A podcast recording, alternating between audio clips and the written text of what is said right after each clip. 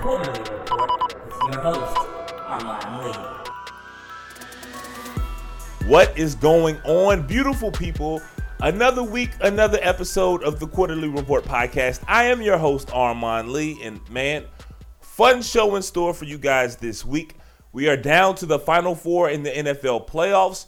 Three of the final head coaches are among the best minds in the sport, with one, Sean McVay, ushering a new generation of coaches. And I kind of have a problem with that. I'm going to discuss a little bit later. Plus, they're really about to ruin the legacy of one of the greatest American works of art that we have ever had. And I don't know how I feel about it. You know what I'm talking about? Well, if not, hang tight. We'll get to that in quarter number three. All that and so much more. But first, our number one topic this week. Topic this week. first quarter. We have officially crossed the halfway point of the NBA season, and we're fast approaching the NBA All Star game. But once again, I'm going to turn to the team closest to my home. The team that has been ripped right out of the soap operas. Of course, I'm talking about the Washington. Happy New Year, Armon. I missed you. First off, don't ever tell me you miss me, Devil. Secondly, you're looking quite gross, disgusting, and awful to start the new year. Oh, you noticed. new year, new me. I'm trying so hard to keep up this disgusting figure. It's a lot of hard work. All right, man, whatever. What are we playing devil's advocate for this week? Okay, this one is right up your alley. This week, I want you to play devil's advocate for the Washington Wizards trading your favorite player, Bradley Beal. Nah, nah, nah, nah. You are such a jerk. Look, I've been down this road before. I'm not doing this. Give me another. Give me another topic to do. If I've done my research correctly, it seems for the past six seasons you've been pleading for the Wizards to trade him. So how come you don't want to do it anymore? All right, bro. I hmm? mean, look, Oh. I don't know if the Wizards want to do this. I don't know No, if the Wizards stop. should. No, no, no, no, no, no, no. We're not qualifying this take with any I wouldn't do this or if the Wizards decided that's not how we play the game, Armon. Don't make me upset. I'd hate for this furlough to last a few more weeks. Ah, Damn, man, you a jerk. All right. Get my thoughts together. The Washington Wizards moving forward need to have a long, hard, honest discussion with themselves. Coming into this season, I've been on the record of being against it, but you all heard the noise.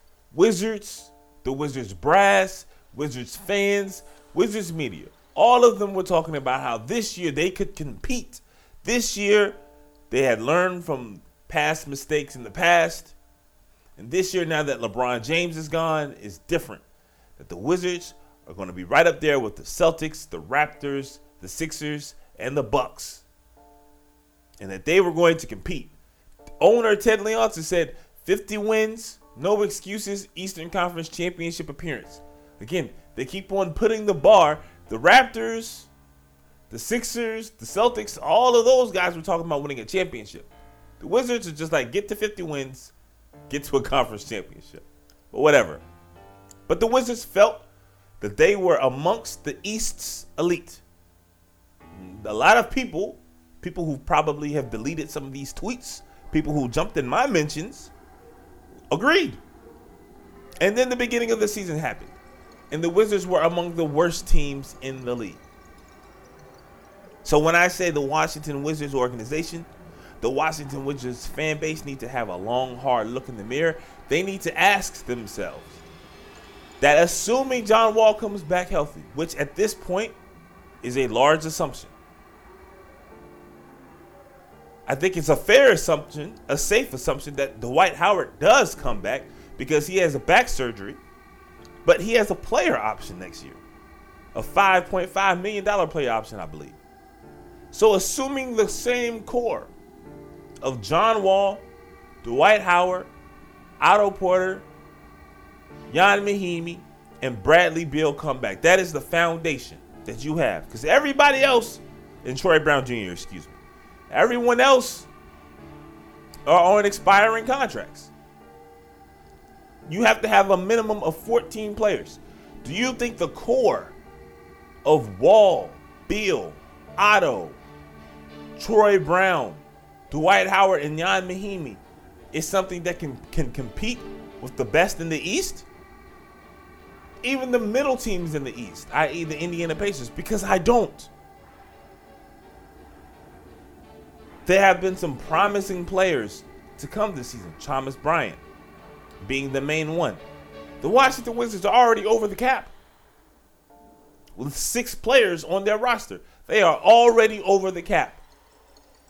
Now, through a, a stroke of genius, they have Thomas Bryant's rights. So they can go over the cap to re sign him.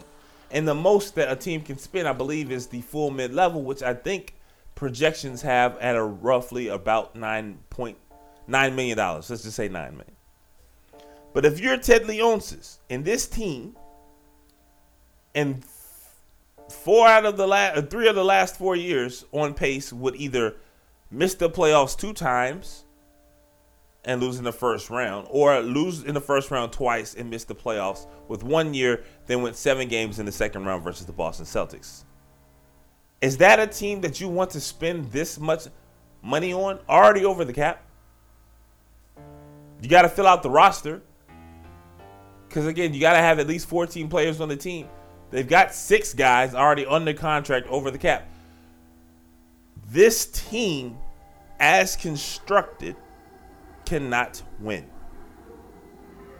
That's that's the point that I come to, right? That's the conclusion that I have made as constructed, this Washington Wizards team cannot win. Forget about John. John is a huge. Forget about John's health, I should say. John's contract is a huge reason why. Otto's contract is a huge reason, reason why. Ian Mahinmi's contract is a huge reason, huge reason why.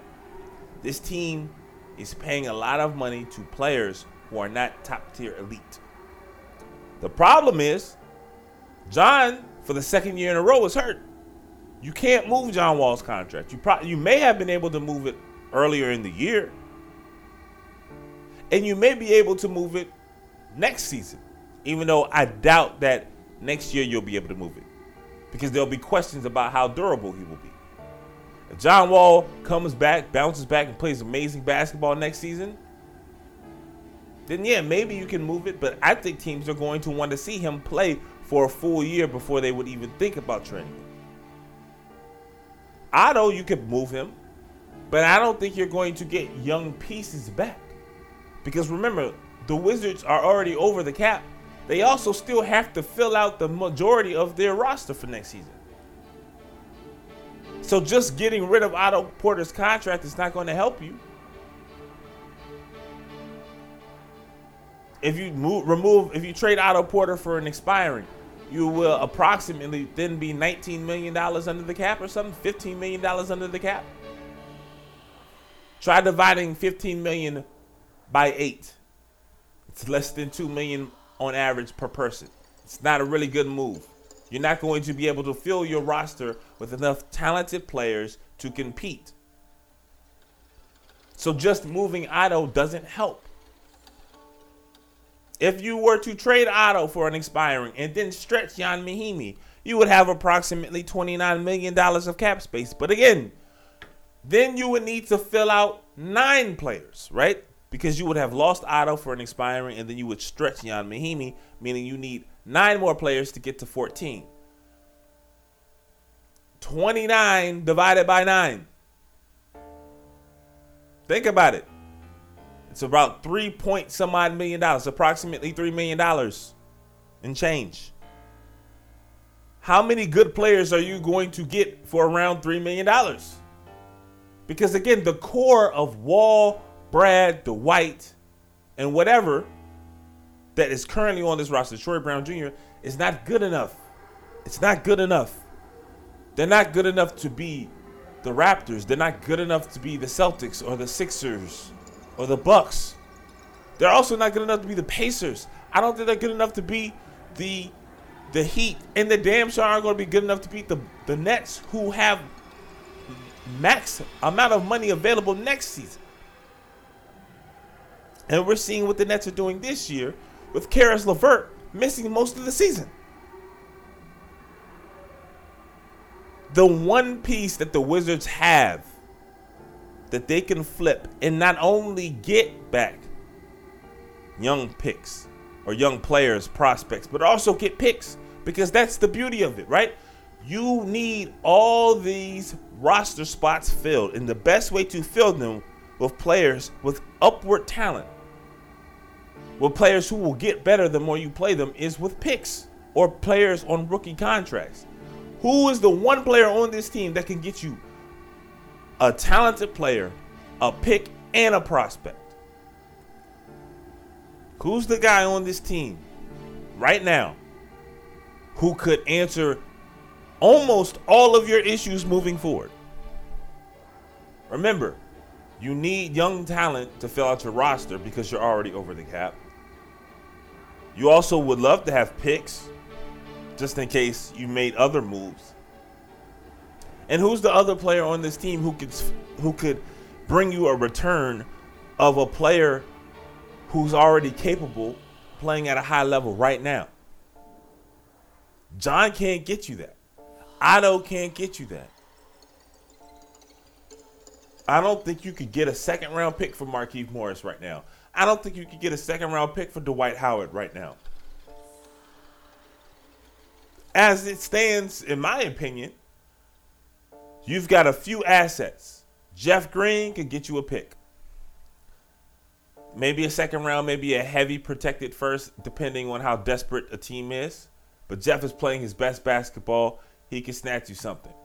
Trevor Ariza, apparently there was a high demand for him. I don't know if that demand still exists because he hasn't played well consistently since coming to Washington.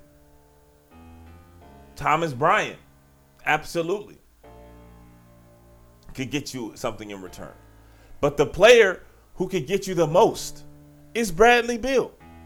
He's the only one. You could you could ask for a king's ransom for Bradley Beal and you could receive it. Now I'm talking about reasonable. Uh, they're not gonna get like two all stars and two first round picks. Nah, you can't do that. But you could get creative. If you value having a lot of prospects, Bradley Beal, multiple prospects. Like I think you could get two picks and a prospect and a player. Two prospects, a pick, and a player, or something other, some other type of combination. I look, I'm not even certain that if you you could use Bradley Beal to move Ian Mahinmi and be like, yo, just give me a good player and one pick. I, I think that that probably could do it to a team who has the space. Now there are not that many teams who would be able to absorb that that easily.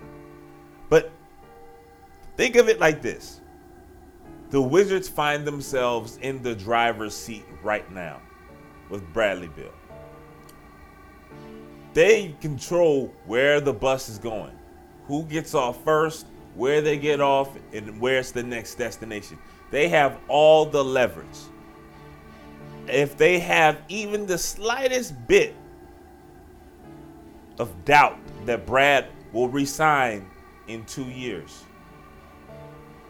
the longer they are driving, the longer we go until his free agency, the more Washington moves away from the driver's seat and ultimately ends up at the back of the bus. If the Wizards have a long, hard conversation, honest conversation about where they are as an organization, where they are as it pertains to the Eastern Conference power structure, and how best to move forward, you can't move John Wall's contract. I don't think you move it for a whole the, the entirety of 2019. I think it's that's certain. You can move Otto, but Otto's only going to bring you cap relief. And that cap relief that you get from Otto is only small because you've got so many positions that you need. The only player who changes the trajectory of terms of the team, the core of this team, if you were to move them, is Bradley Beal. Damn devil, man, you an asshole for that one, bro. I have literally gone years talking about moving Brad. And the moment I back off of my stance on moving Brad, you make me do this. Oh man, like hopefully I don't see you for a few more months, man. Very good, Armon. It seems like you've had a lot of history talking about why the Wizards should trade Bradley Beal, no? anyway, I've got to go. Enjoy Dennis Smith Jr.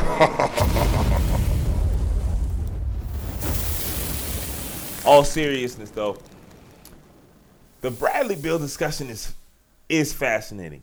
You know, I joked about it earlier, but it does merit me kind of bearing this and, and, and kind of underlying this point. There have been three players who have made my projections made me look foolish, right? My projections on these three players have made me look far and away dumber than I actually am, you know, or at least that I like to believe that I am. Number one is Steph Curry. I'm not mad at Steph Curry making me look dumb because coming out of Davidson, I didn't think he was going to be. I didn't think he was going to be a special player, let alone one of the greatest players of all time, right? But I, honestly, I don't think anyone, I shouldn't say anyone, I don't think most players thought Steph Curry was going to be special. Nobody thought Steph Curry was going to be what he is now. I don't care who you are. No one could have thought that that kid coming out of Davidson was going to be a top 10 player of all time. Nah right? So I don't mind being made a fool by Steph Curry because Steph Curry made a fool of everyone.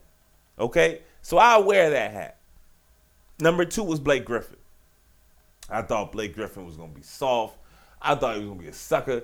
I forget they played Morgan State in the tournament game, and this dude from Morgan State, man, bodied him, and Blake just walked on by. I was like, eh, that that rose me the wrong way. At that moment, I knew Blake. He had the crazy, goofy little redhead haircut. I like Slim. Nah, Joe, he ain't it. And initially I was wrong, but then I was kind of right. You know, Blake is really good. He's better than I ever thought he was going to be. So I got to take that L. But like that's the L that, depending on how much energy I have, I'll still fight on that L. So it's an L, but I don't mind wearing that hat either. Bradley Beal is number three on this list, and he is rising with on a, with a rocket. Dog, I there was a time, no lie, I was saying that Bradley Beal was a bust. I was saying that Bradley Beal was a bust. And I'm comfortable in my own skin to wear that hat. I was a fool. I was wrong. Bradley Beal is so much better than I ever thought he would would be. And then each year I'm thinking, ah, well, you know what? Maybe he's not going to be as good as everybody thinks he is, and maybe he'll come back down to earth. And because I always have this still piece of doubt, and every year he makes me look dumb. So I'm done. I am done counting out Bradley Beal. It's over. I'm not going to do it ever again. I don't necessarily think the Wizards should trade Bradley Beal. In fact, the more he's playing recently, the more I'm rocking with they shouldn't trade him. However, this is interesting, and I want everyone to to kind of partake in this thought exercise with me. Okay? I don't know how sustainable this clip of Bradley Beal's playing because Bradley Beal over the last 10 to 15 games, depending on how much you guys, you know, we can make an argument over the 15 games, but over the past 10 games, he's been playing phenomenal, phenomenal basketball. And I do think, especially if the Wizards end up making the playoffs, even though it'd be in the East, I do think we are likely looking at the the possible the probability that Bradley Beal makes an all NBA team. Now, I don't know the CBA in and out like that. I don't know if the Wizards would be able to offer a supermax to Beal because of their cap situation. I'm not sure. I'm not certain. But in the hypothetical, let's just say that they could.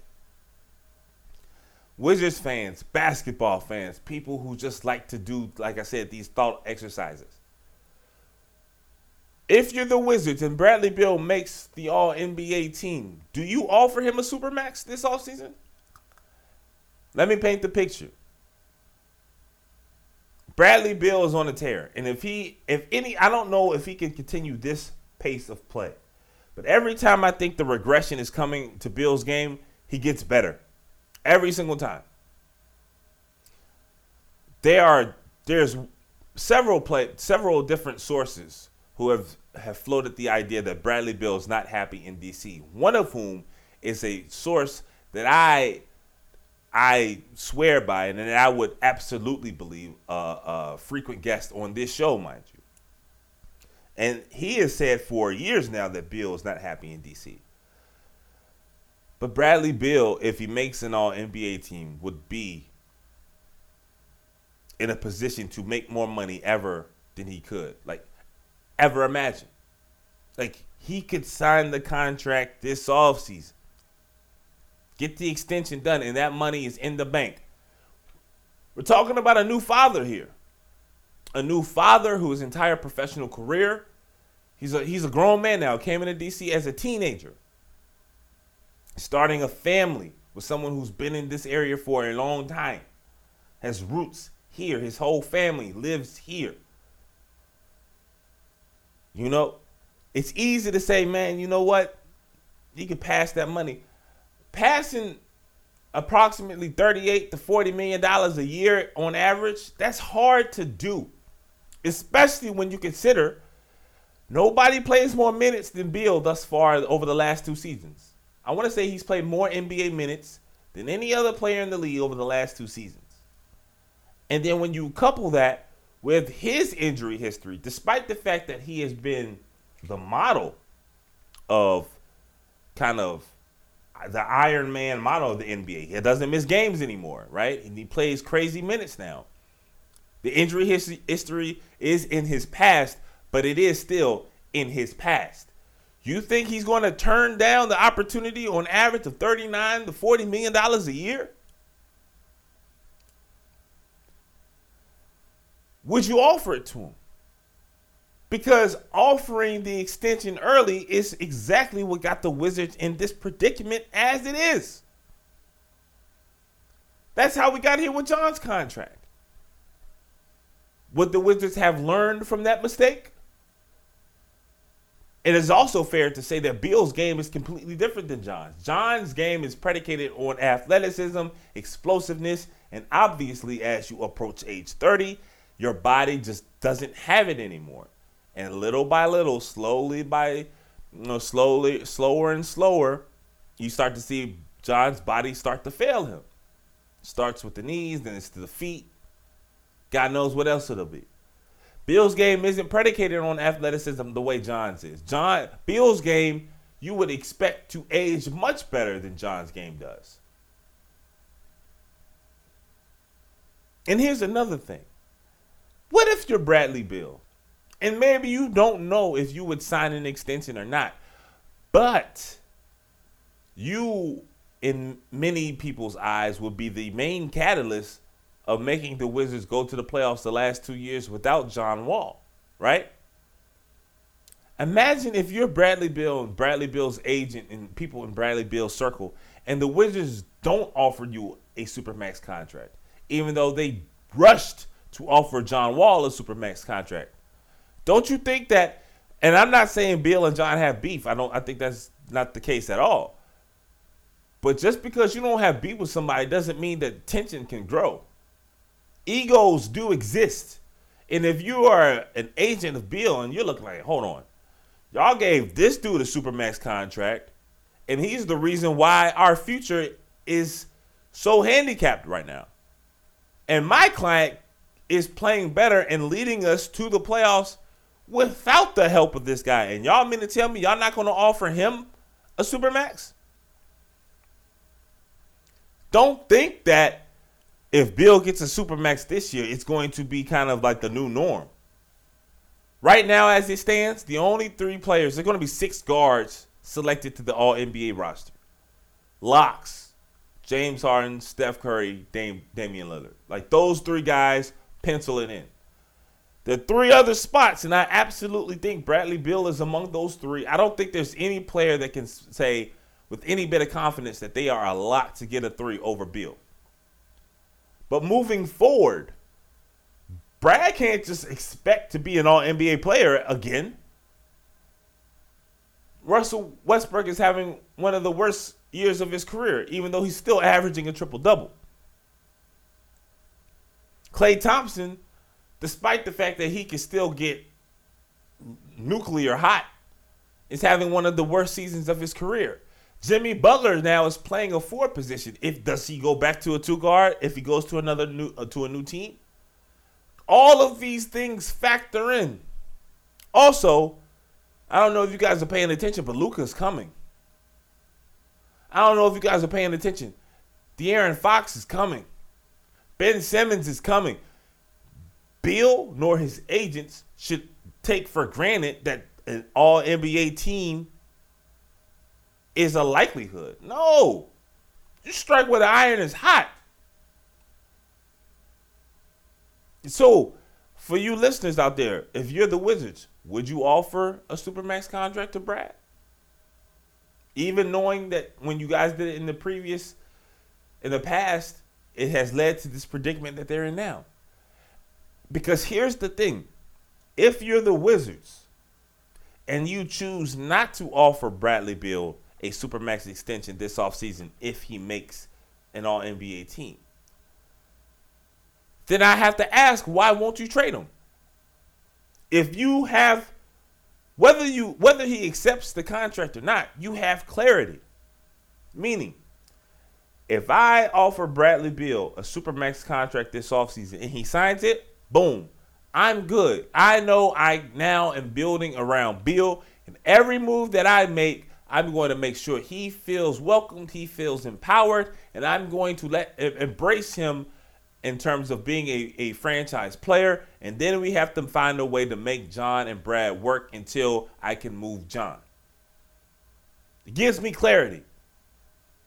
If I offer Bradley Beal a supermax contract this offseason and he says no, then I know I have to move him next season. Because we've seen time and time again when you have a player who does not want to be there and he enters his contract year, you have zero leverage. Zero. And the best that you can hope for is getting Robert Covington for Jimmy Butler.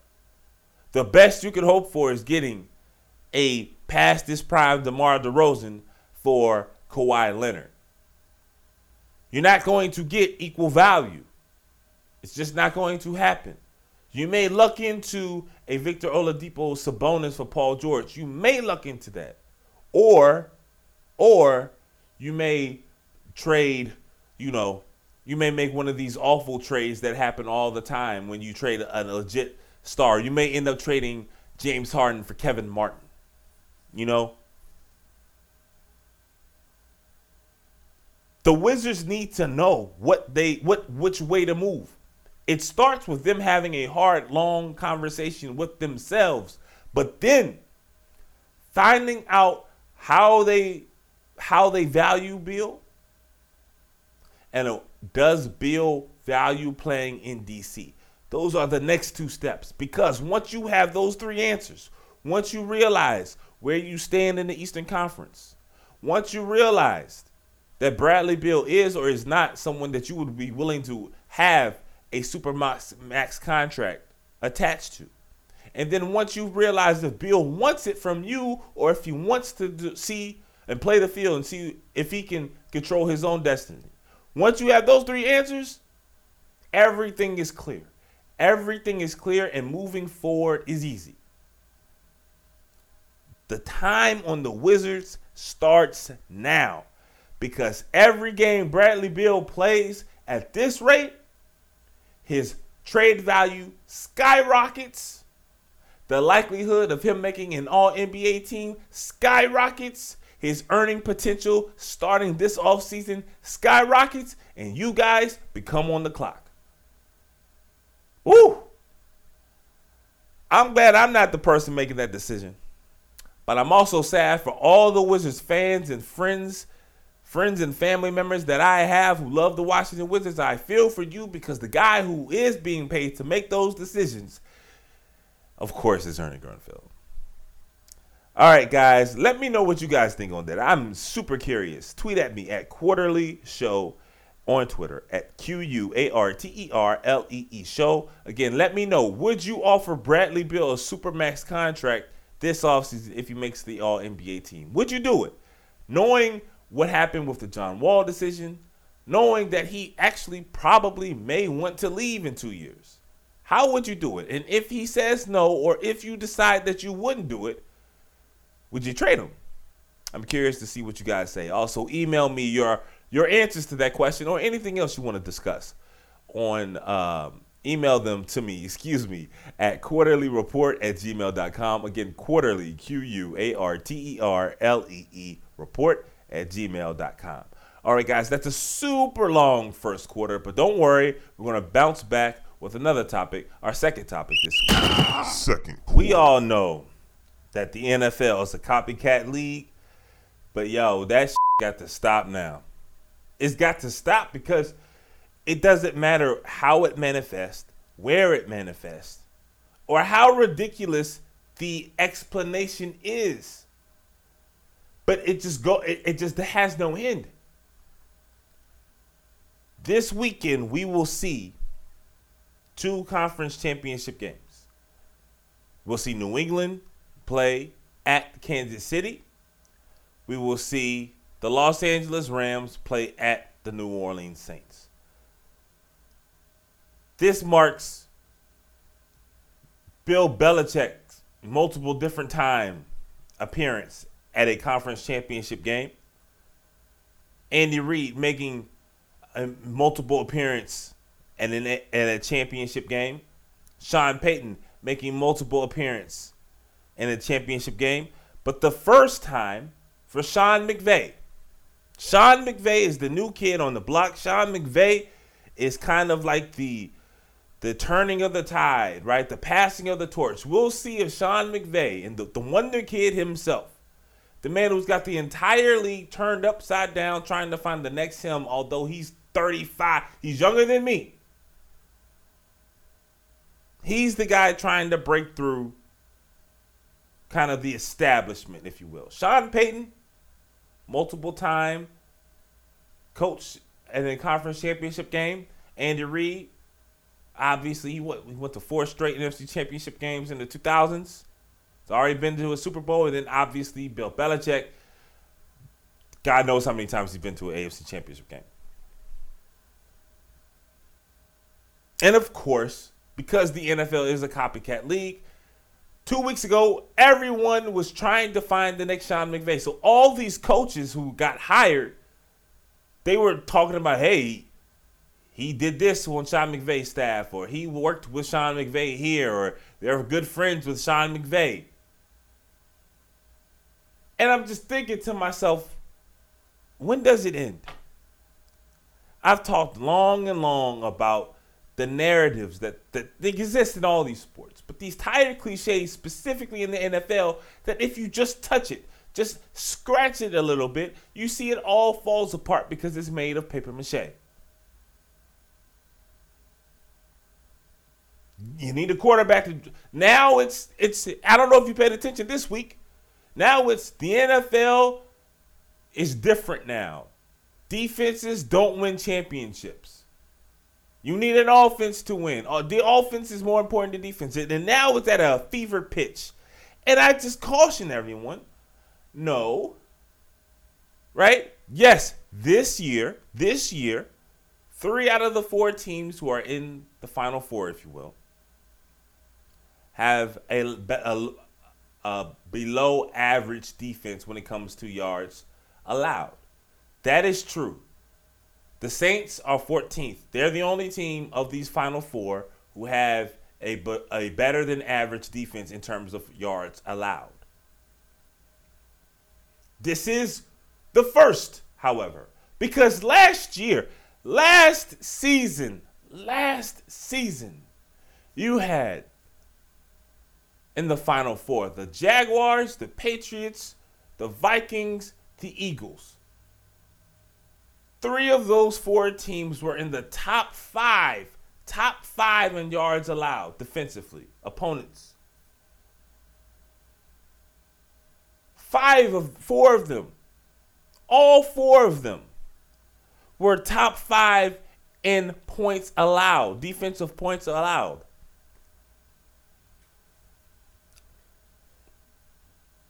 Does anyone remember saying, "Hey, you don't you need a defense to win last year?" Did anyone remember saying, "Okay, guys, we doing this all wrong.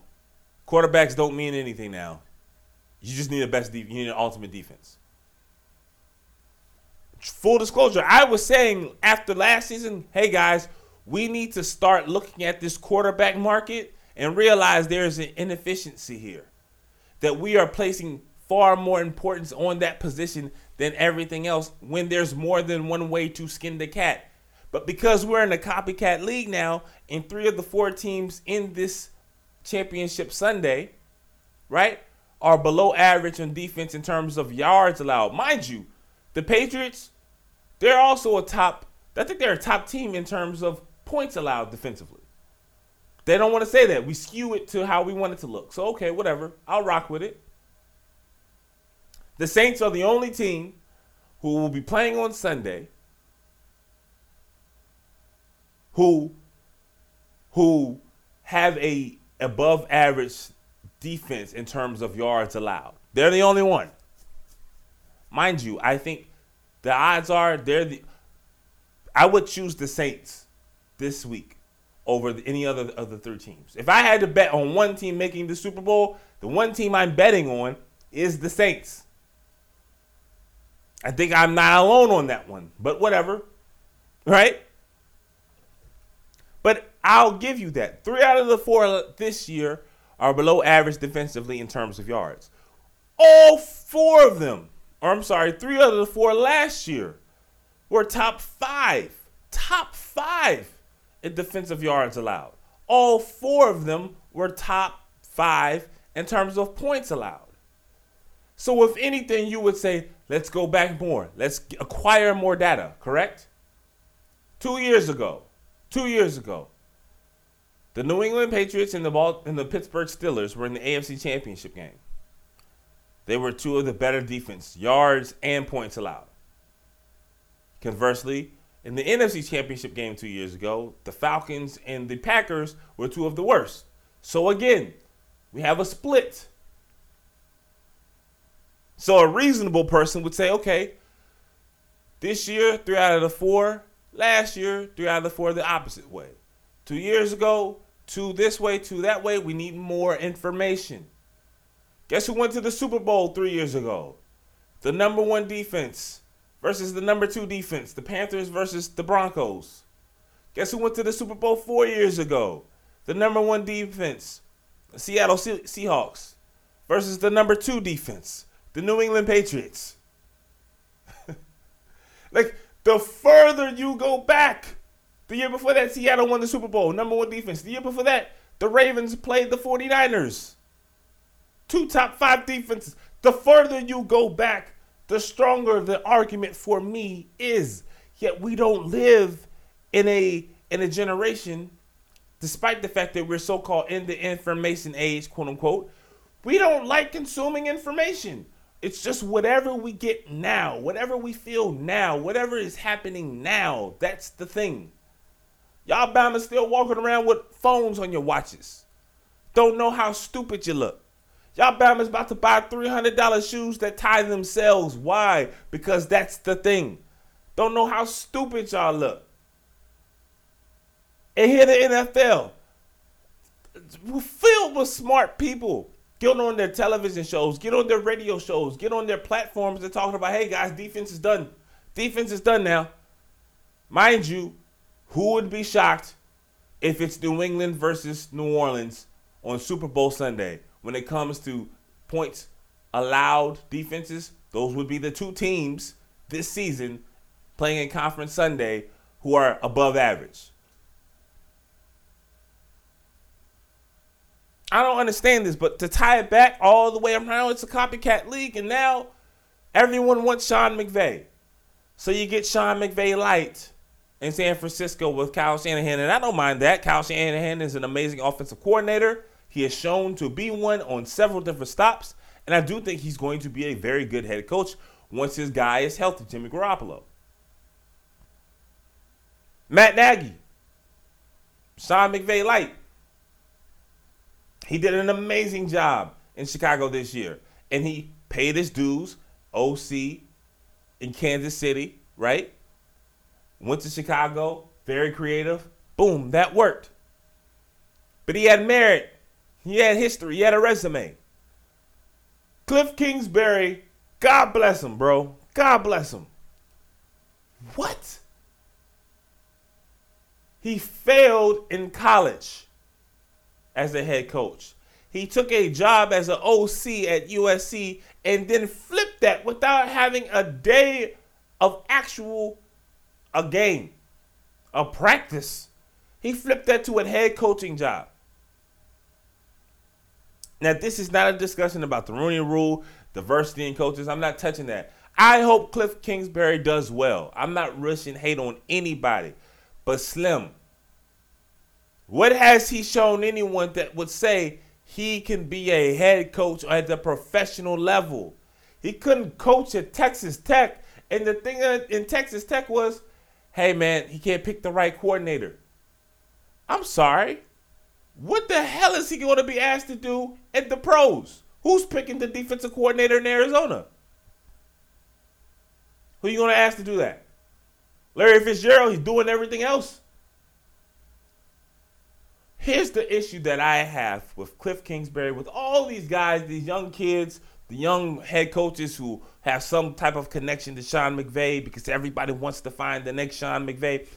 Where what's wrong with having a guy be your coordinator?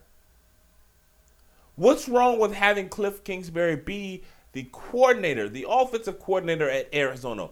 Why does he have to be a head coach? What has he done to show anyone that he can coach at the college level, at the big time level, let alone in the pros? What has he shown?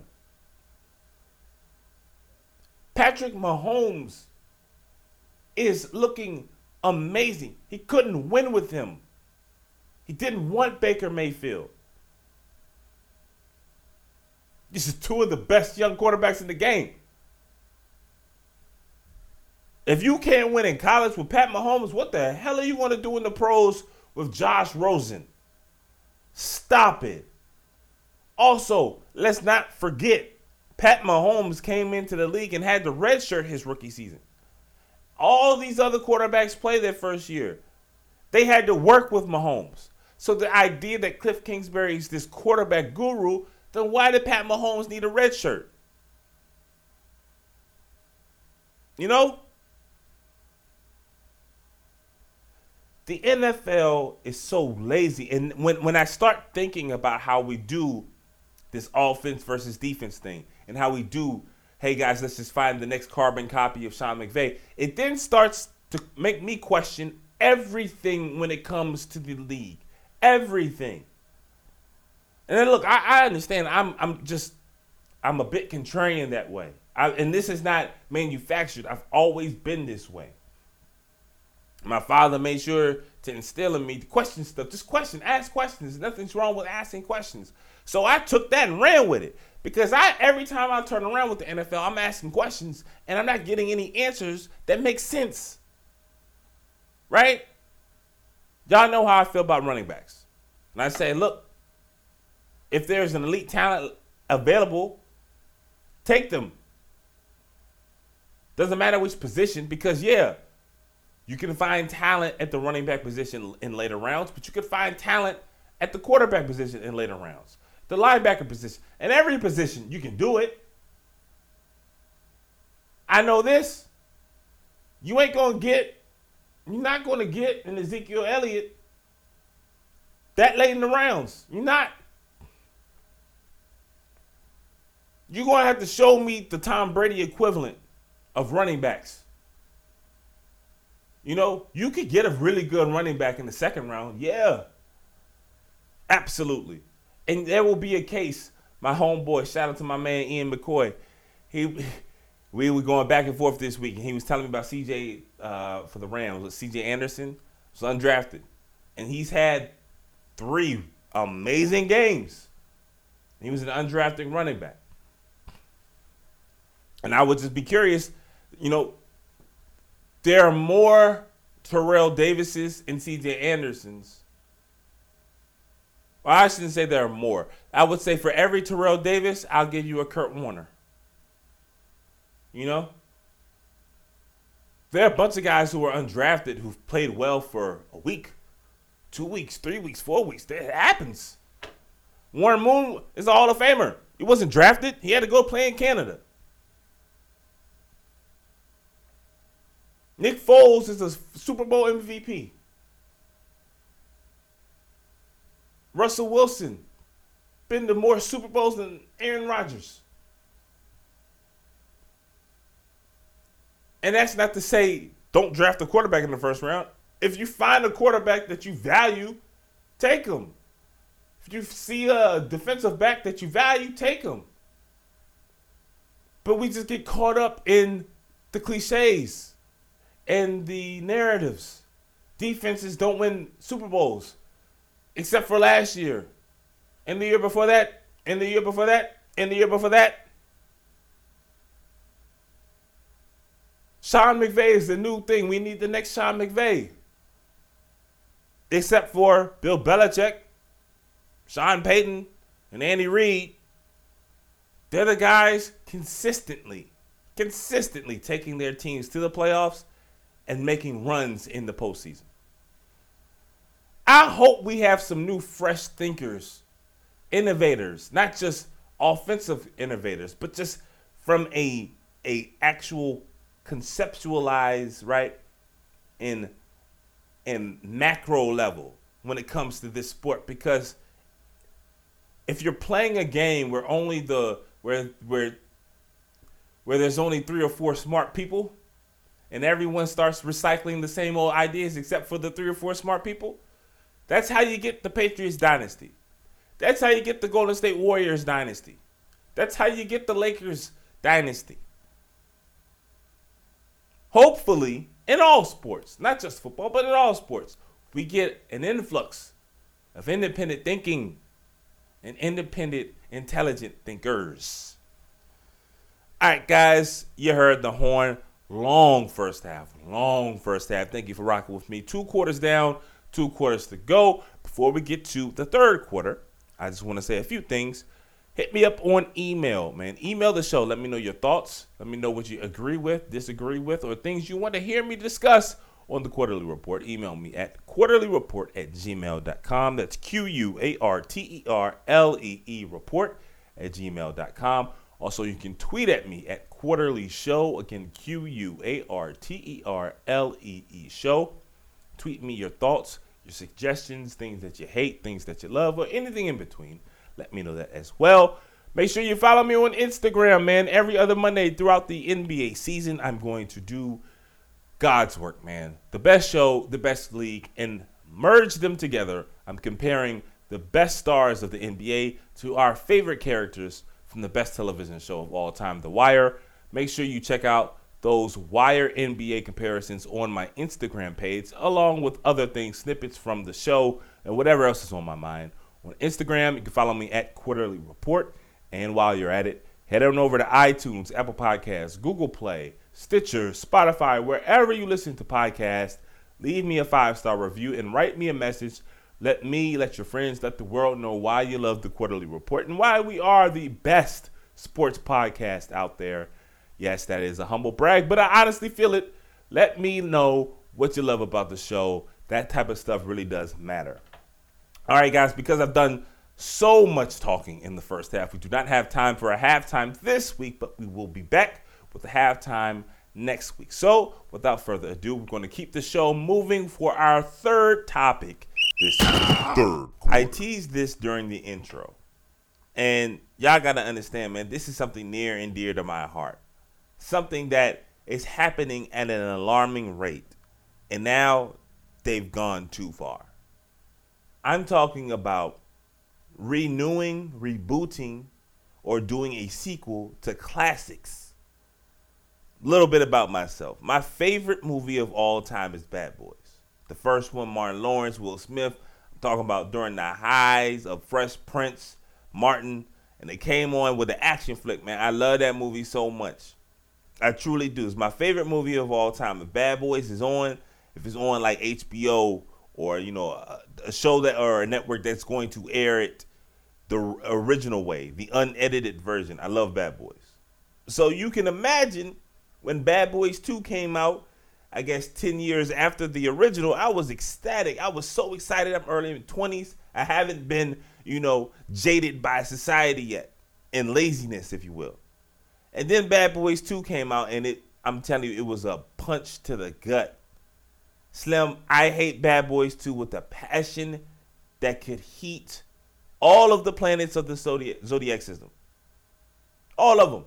Pluto, I don't even know if Pluto's a planet anymore. But damn it, my hatred for Bad Boys 2 could warm Pluto.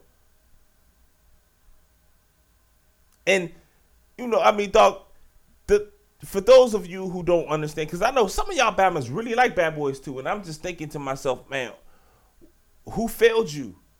Who failed you as a as a youth, as an adolescent, as a young person, to where you in your head can think a movie in which a singular FBI agent is taken captive in Cuba, and the entire federal government will go to Cuba, of all countries, to rescue that one person.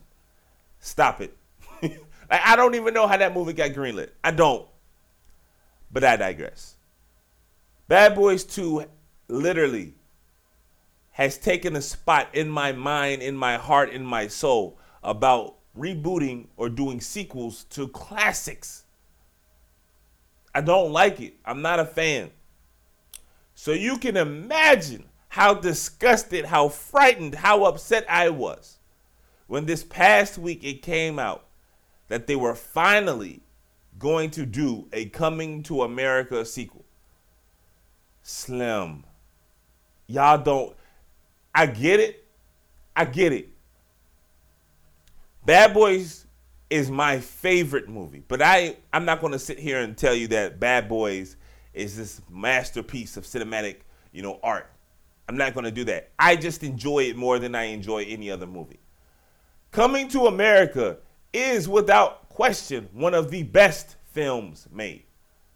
All right, there's a difference. Bad Boys is my favorite. Coming to America is without question one of the best films made. I don't care. I will fight on that.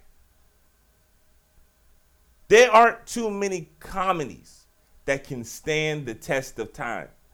Coming to America came out like 30 some odd years ago. If Coming to America comes on today, you still laugh. There are not that many movies that stand the test of time that way because when you think about how, how as a society we have changed in terms of forget the PC thing, right? What is and what isn't in bounds in terms of comedy, but just what we find funny. You know what I'm saying? Like certain jokes just don't. When I was a little kid, you know what I'm saying? Andrew Dice Clay, he was a comedian. Think about all the co- comedians who would come up, and some of them have sustained, and some of them have come and gone.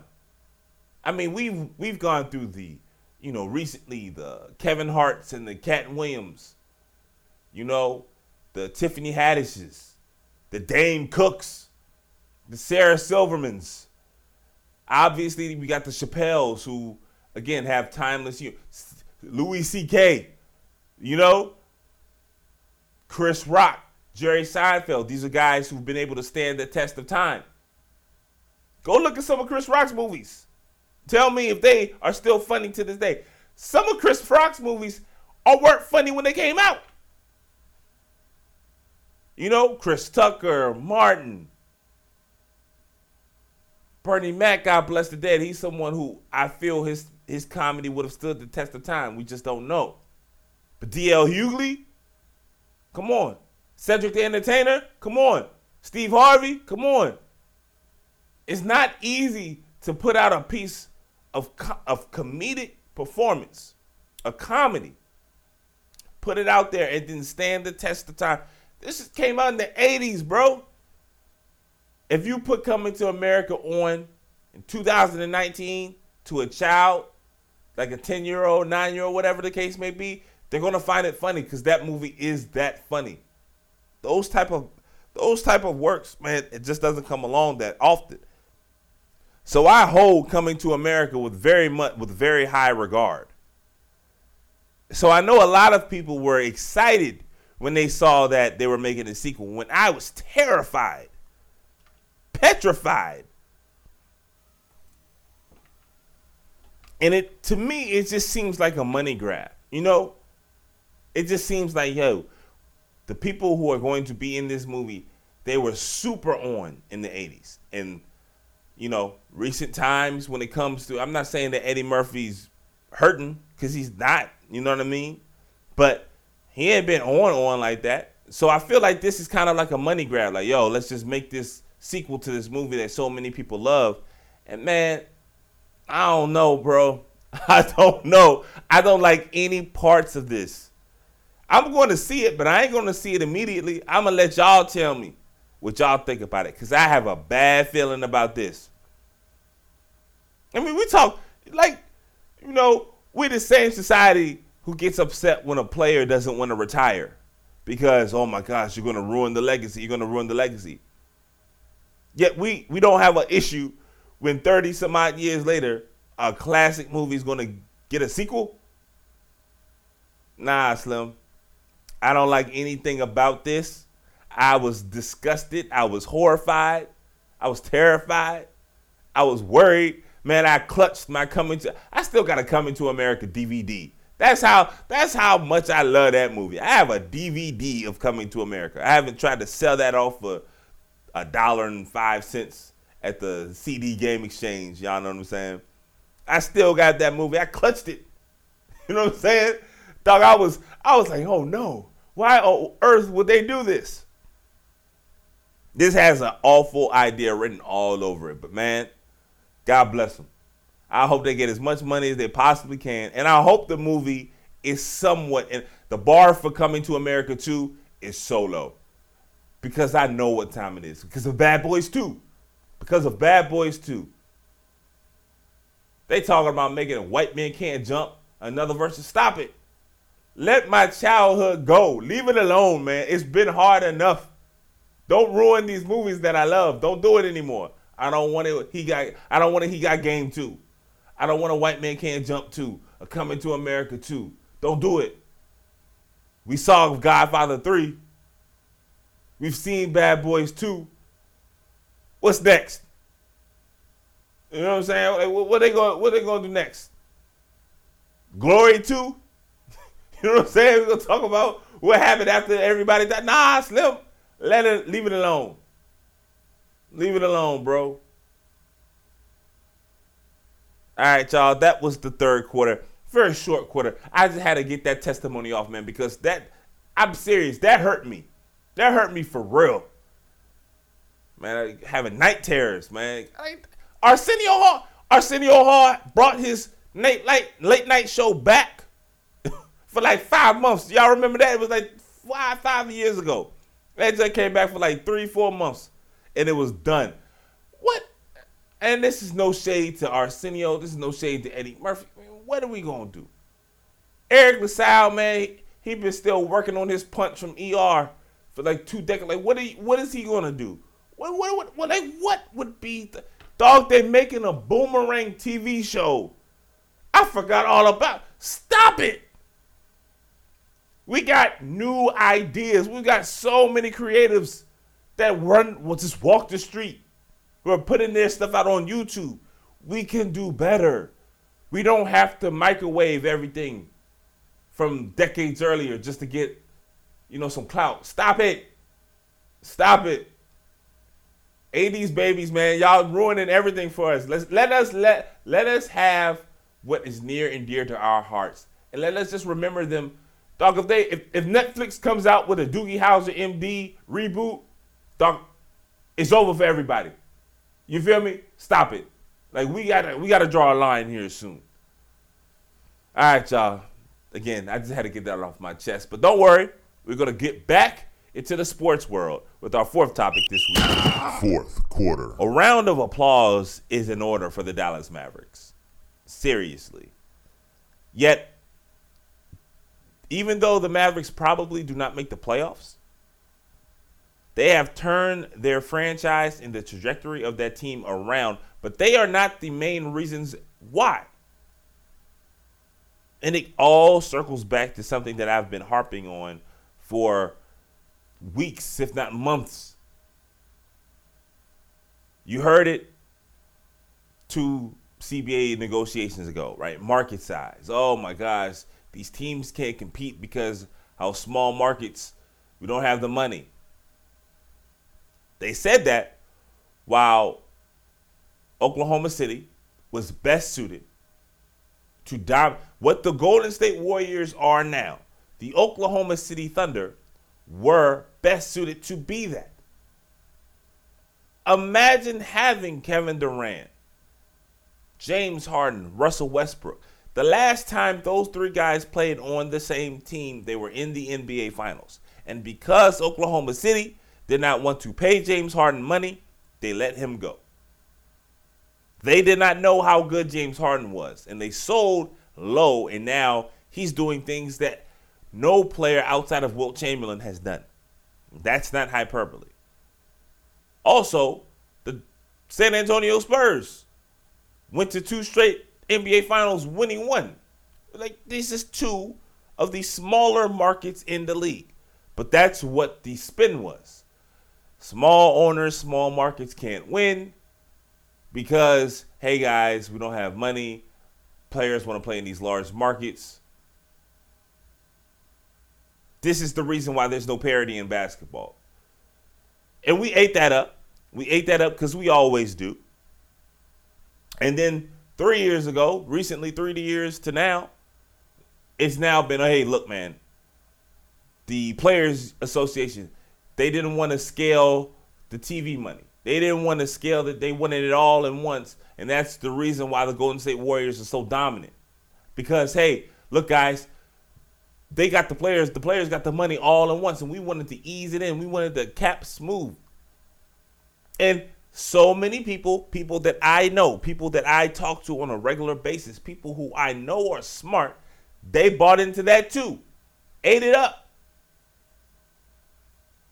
And I I started this segment by looking at the Dallas Mavericks because no matter how the owners no matter how the members of the media, the prominent members of the media, want to slice it, the reason why the NBA is like this is because there are far too many dumb owners and dumb front offices. I know this I know this very well because I am a Knick fan who lives in Washington D.C. who used to cover the Wizards. Okay? Two large markets two teams who have spent money yet don't know what they're doing. And I go to Dallas because the Dallas Mavericks were a team in disarray. They were in purgatory. They were not good enough to compete for a championship, but not bad enough to even the years they miss the playoffs, they don't miss the playoffs so you know, by much that they have an opportunity to snag in a legit number one player like Zion Williams. But hold on, they got Luka Doncic. How did they do that? They did it because not one, get my LeBron James on, not one, not two, but three teams ultimately passed on Luka. It was obvious. This is not revisionist history.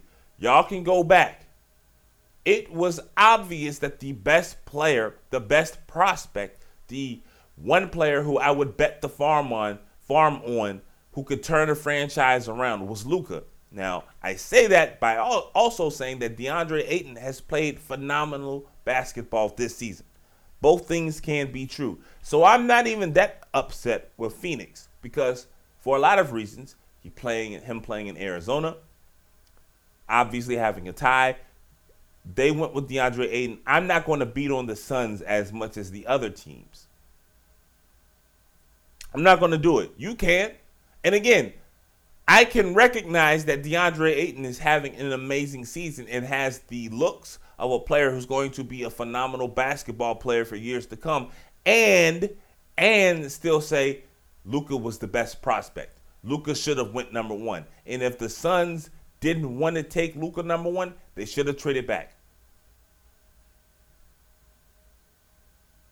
So Dallas doesn't have a top three pick. Dallas still gets the best player in the draft, arguably the best prospect to come out into the NBA since LeBron James. Again, this is not hyperbole. You can't blame that on market size. Sacramento could have drafted him. Phoenix could have drafted him. You can't blame that on market size. You can't blame that on television money. Everybody, like, this is the point that I'm trying to make. Owners and members of the media, hell, some of your own friends will try to spin things after the fact, but there is no way around the point. There is no way you can get around the simple fact when it comes to the NBA. Yes, there are only a handful, maybe at the most two handfuls of great elite talents. So that is always going to spin the favor to them in terms of winning, in terms of dynasty. The best players, the truly elite players, will always have more say on who wins. And because there's only a few of those in the league, that is going to reduce the number of teams who can win. But that's not the biggest issue when it comes to the lack of parity in basketball. Because no way, no, no way, there's no way that you can cut it. There's no way else around the simple fact that the teams are being run by people who do not know what they are doing. There is no reason Luka Doncic should have been a Dallas Maverick. And with that one move, Dallas has changed the fortunes of their future. And they didn't have to tank. They didn't have to lose on purpose. In fact, one of the reasons why Dallas is such a, a, a fascinating team this season is because they have surrounded Luka with players who are trying to win. Mark Cuban is spending a lot of money he gave Wesley Matthews a lot of money. He gave DeAndre Jordan a lot of money. He gave Harrison Barnes a lot of money. He lucked in to Luka. And the only reason he lucked into Luka is because other teams are dumb. And we're not done yet. Because now the Dallas Mavericks have realized, yo, this guy we drafted last year, Dennis Smith Jr., he's not good. He checks all the boxes everything that people say they like in an NBA player. He can dribble, he can jump, he's fast, he can dunk. But what does that what does that really do? What does that really mean? He's not uh he's not uh, an incredibly efficient player. He's shooting 44%, 37% from 3 this season, I believe, which is fine for a second year player fine. He's improved in that regard, but he's not scoring. Doesn't rebound, doesn't pass, doesn't defend. And he takes shots away, or at least he was taking shots away from the best player on your team. So now the Mavericks wisely are like, yo, we're going to trade him. And look at all the teams who are running, running for the opportunity to pay and play a player who is not good. I know all too well, y'all heard early in the show, the Knicks have been rumored as frontrunners to get a Dennis Smith Jr. package. The Phoenix Suns, remember them? Also in the mix. Almost all the Orlando Magic, all the teams who are consistently bad are the teams who want Dennis Smith Jr. This is not a coincidence. This is not a coincidence. Bad teams continue to employ bad front offices, which continue to give them bad results. This is not hard.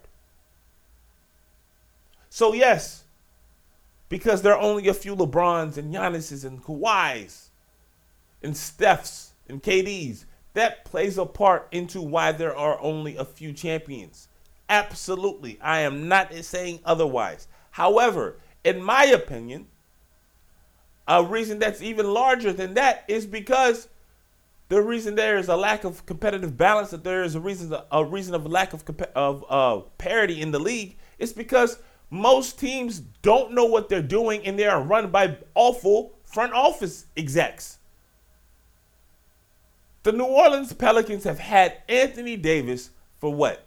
Seven years now. The best player they have pl- parted him with is Jrue Holiday. That is inexcusable. Dell Demps still has his job. Dell Demps drafted Austin Rivers with the 10th pick in the draft. You cannot make this stuff up. Before LeBron went to Miami, Cleveland had LeBron for seven years. The best player they paired him up with was Anderson Varejao.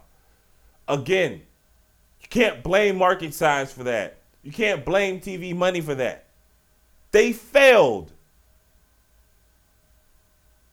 We talked about how the Wizards got to this position. There was a failure. Look, look at what the Wizards were were at, right? They lost in game 7 to the Boston Celtics.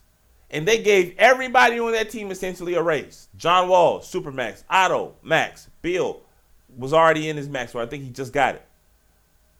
The team who won that series traded Isaiah Thomas, traded Avery Bradley, traded Jae Crowder, did not resign Kelly Olynyk. It is not a coincidence that one of those two teams were being run by Danny Ainge, the other team run by Ernie Grunfeld. And now I'm not picking on the Wizards.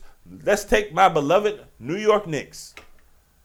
We had to stretch Joakim Noah's contract because we thought it was smart to pay him $17 million a year when he was washed.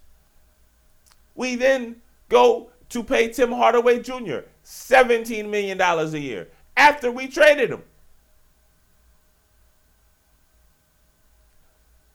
Go down the list of the bad teams in this league, and it is not because of market size.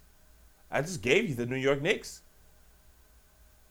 One of the richest owners in the league, the biggest market in the NBA, got all the money. So, so what would be the excuse? Especially when you then look at what's going on in Brooklyn. Brooklyn was also one of these awful teams who kept on doing the dumb things, trading multiple picks for washed up players who were not as good as their perceived value. They went through hell. Got Billy King the F up out of there. And now Sean Marks has made subtle, smart, disciplined move. One after another after another. And now look at where the Nets are. They don't need to trade one of their bad contracts to get space for two max players like my Knicks. The Nets already can offer two max contracts this offseason without having to trade anyone because they were disciplined.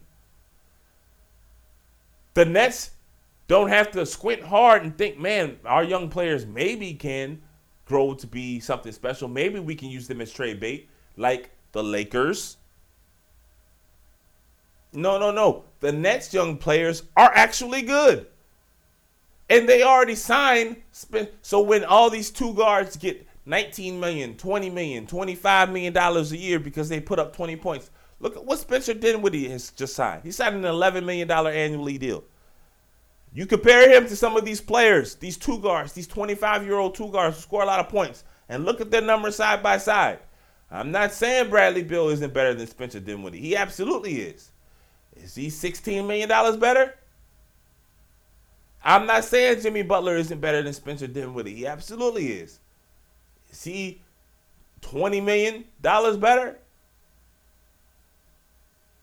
I'm not saying CJ McCollum isn't better than Spencer Dinwiddie. I actually do think Spencer Dinwiddie is better than CJ McCollum. CJ McCollum makes 20 some odd million dollars. Adam Levine, 20 some odd million dollars. Discipline, intelligence, knowing the value of your player and knowing the market value. Look at what the Nets did. The Nets got rid of the dumb front office exec, hired someone smart and instant, not instantly, because there was a, such a huge hole to dig out of. But relatively, in a small amount, amount of time, look at what the Nets are doing. That has nothing to do with market size. It has nothing to do with TV money. It has everything to do with knowing what the hell you're doing. Unfortunately, the same teams do the same things and then act surprised when they get the same results. So then they start pointing the finger. No, it's not because of the cap smoothing. That's not why my Knicks are awful. The Wizards aren't in this predicament because of market size. The Chicago Bulls aren't in their position because of market size. The Orlando Magic does have has nothing to do with the cap smoothing as to why they're awful. The Golden State Warriors were just smart. They were smarter than most teams and they realized what everybody else did. Oh man, we're about to get a lot of money. Why not make the pitch to Kevin Durant? Oklahoma City allowed that to happen because they traded James Harden for Kevin Martin, Steven Adams, and a bunch of and a bag of chips. Don't blame anybody for that. That's on you. You gotta wear that. So when the trade deadline comes and the Orlando Magic stay the Orlando Magic, the New York Knicks stay the New York Knicks, the Phoenix Suns stay the Phoenix Suns, don't blame anything. Don't blame anyone. Realize that this is the NBA. This has always been the NBA. This will always be the NBA. Yes, there are only a finite number of amazing, elite, top tier talents. And they are the ones who ultimately will decide who wins and loses and who hoists the Larry O'Brien trophy. But more so than that, there is a lesser number of elite, intelligent, top notch front offices and they, more so than the players, are the ones who determine. Because Anthony Davis can go to New Orleans, but they don't know what they're doing with him. LeBron James can get drafted to Cleveland, but they don't know what they're doing with him. Kevin Durant, James Harden, Russell Westbrook, all can be drafted to Oklahoma City, but they don't know what they're doing with them. Don't blame the cap. Don't blame the market size.